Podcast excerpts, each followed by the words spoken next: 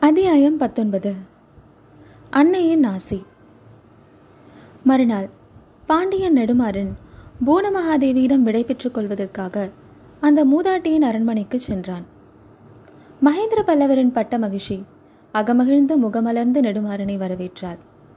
அச்சமயம் அங்கிருந்த மங்கையர்க்கரசி வெளியேற எத்தனித்த போது குழந்தாய் ஏன் போகிறாய்? பாண்டியகுமாரனுடன் நான் பேசக்கூடிய ரகசியம் ஒன்றுமில்லை என கூறி அவளை போகாமல் நிறுத்தினாள். பிறகு நெடுமாறனை உட்காரச் சொல்லி அப்பனே எல்லா விவரமும் அறிந்து கொண்டேன். வானமாதேவி நேற்றிரவே வந்து கூறினாள் இருந்தாலும் அந்த உத்தமியின் மனத்தை நீ ரொம்பவும் கலக்கிவிட்டாய் என்றாள்.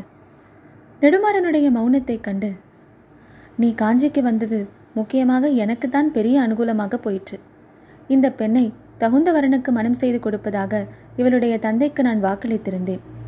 அந்த விஷயத்தில் நான் பிரயத்தனம் செய்ய இடமில்லாமல் நீங்களே முடிவு செய்து கொண்டு விட்டீர்கள். எனக்கு அந்த விஷயமான பொறுப்பு இல்லாமல் போயிற்று என்றாள் போனமகாதேவி தாயே அப்படி சொல்ல வேண்டாம். தங்களுடைய ஸ்வீகார பெண்ணின் கல்யாண விஷயமாக தங்களுடைய பொறுப்பு தீரவில்லை. தாங்கள் பிரயத்தனம் செய்வதற்கு இடம் இருக்கிறது கொஞ்சம் மங்கையர்க்கரசியை கேட்டுவிடுங்கள். அவள் என்னை மணந்து கொண்டு தங்களுடைய பொறுப்பை தீர்த்து வைக்கப் போகிறாளா என்று.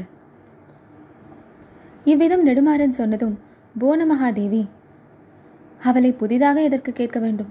ஏற்கனவே எல்லாம் அவள் என்னிடம் சொல்லி ஆயிற்று என்று கூறிக்கொண்டே திரும்பி பார்த்தாள்.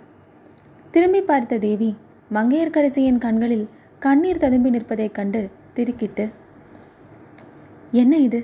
குழந்தைகள் அதற்குள்ளே ஏதாவது சண்டை போட்டுக்கொண்டீர்களா என்று நெடுமாறனை பார்த்து வினவினாள். சாதாரண சண்டை போடவில்லை அம்மா. பெரிய யுத்தம். வாதாபி யுத்தத்துக்கு நான் போகவில்லையே என்று இங்கே அரண்மனைக்குள்ளேயே யுத்தம் ஆரம்பித்தாயிற்று. இவ்வளவு தூரம் என்னை பைத்தியம் பிடிக்க அடித்துவிட்டு என் சொந்த தமக்கையே எனக்கு விஷம் கொடுத்து கொள்ள நினைக்கும் வரையில் கொண்டு வந்துவிட்டு இப்போது என்னை மணந்து கொள்ள மாட்டேன் என்று சொல்கிறாள். இதன் நியாயத்தை நீங்களே கேளுங்கள் என்றான் நெடுமாறன். பூனமகாதேவி மங்கையர்க்கரசியை பார்த்தாள். ஏதோ அனாவசியமான தடையை இவர்களே ஏற்படுத்தி கொண்டார்கள் என்று தெரிந்து கொண்டாள்.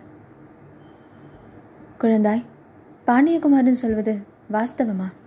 உன்னை தேடி வந்திருக்கும் மகத்தான பாக்கியத்தை நீயே வேண்டாம் என்று மறுதளிக்கிறாயா? என்று கேட்டாள். மங்கையர்க்கரசி விம்மிக் கொண்டே வந்து அவள் பாதத்தில் நமஸ்கரித்து அம்மா இவருக்கு நான் என் உள்ளத்தை பறிகொடுத்து இவரை என் பதியாக வரித்தபோது இவர் சமணர் என்பது எனக்கு தெரியாது என்று சொல்லி மேலே பேச முடியாமல் தேம்பினாள். நெடுமாறன் பெரும் கவலைக்குள்ளானான். இது என்ன? கிணறு வெட்ட பூதம் புறப்பட்டதே என்று அவன் திகைத்து நிற்கையில் போனமகாதேவி அவனை பார்த்து அப்பனே இந்த குழந்தை சைவர் குலத்தில் பிறந்தவள். சிவபெருமானையும் பார்வதியையும் வழிபடுகிறவள். அது உனக்கு தெரியும் அல்லவா? அதற்கொன்றும் தடை செய்ய மாட்டாயே? என்று கேட்டாள். நெடுமாறன் அந்த சங்கடமான நிலையிலிருந்து விடுபட வழி கிடைத்தது என்ற உற்சாகத்துடன் அம்மா அப்படிப்பட்ட மூர்க்கன் நான் அல்ல சமண சமயத்தில் நான் பற்று கொண்டவன் இருந்தாலும் சைவத்தை வெறுப்பவன் அல்ல என் ஆரியர் நண்பனான குலச்சிறை அபாரமான சிவபக்தன். நான் ஜுரமாக கிடந்தபோது இங்கே வந்து திருநாவுக்கரசர் பெருமானிடம் திருநீர் வாங்கி வந்து எனக்கு இட்டவன். அதை நான் ஆட்சேபிக்கவில்லை. மதுரையில் இருக்கும்போது அவன் காலை மதியானம் மாலை மூன்று வேளையும் ஆலயத்திற்கு சென்று மீனாட்சி அம்மனையும் சுந்தரேஸ்வரரையும் தரிசித்து விட்டு வருவான்.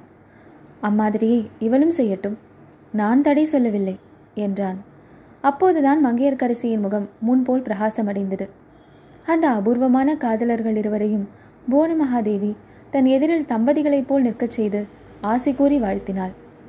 இன்னும் சிறிது நேரம் மேலே நடக்க வேண்டிய காரியங்களை பற்றி பேசிக் கொண்டிருந்துவிட்டு நெடுமாறன் அவ்விருவரிடமும் விடை பெற்று கொண்டு சென்றான்.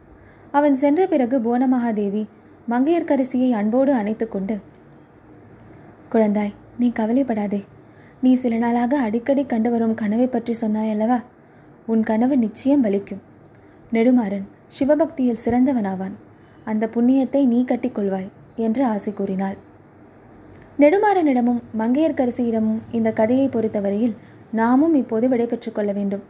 அப்படி விடைபெறும் முன் நெடுமாறன் விஷயத்தில் போனமகாதேவியின் வாக்கு முழுதும் உண்மையாயிற்று என்பதை மட்டும் குறிப்பிட விரும்புகிறோம். பிற்காலத்தில் நெடுமாறன் ஸ்ரீ சம்பந்த பெருமானின் பேரருளினால் சிறந்த சிவநேச செல்வனானான். யுத்தம் சம்பந்தமான அவனுடைய கொள்கையும் மாறுதலடைய நேர்ந்தது இருபத்தைந்து ஆண்டுகளுக்கு பிறகு வாதாபி புலிகேசியின் மகன் விக்ரமாதித்தன் தென்னாட்டின் மீது படையெடுத்து வந்து பாண்டிய நாட்டை அடைந்தபோது நெல்வேலி போர்க்களத்தில் அவனை பாண்டிய நெடுமாறன் முறியடித்து தமிழகத்தின் சரித்திரத்தில் அழியா புகழ் பெற்றான்.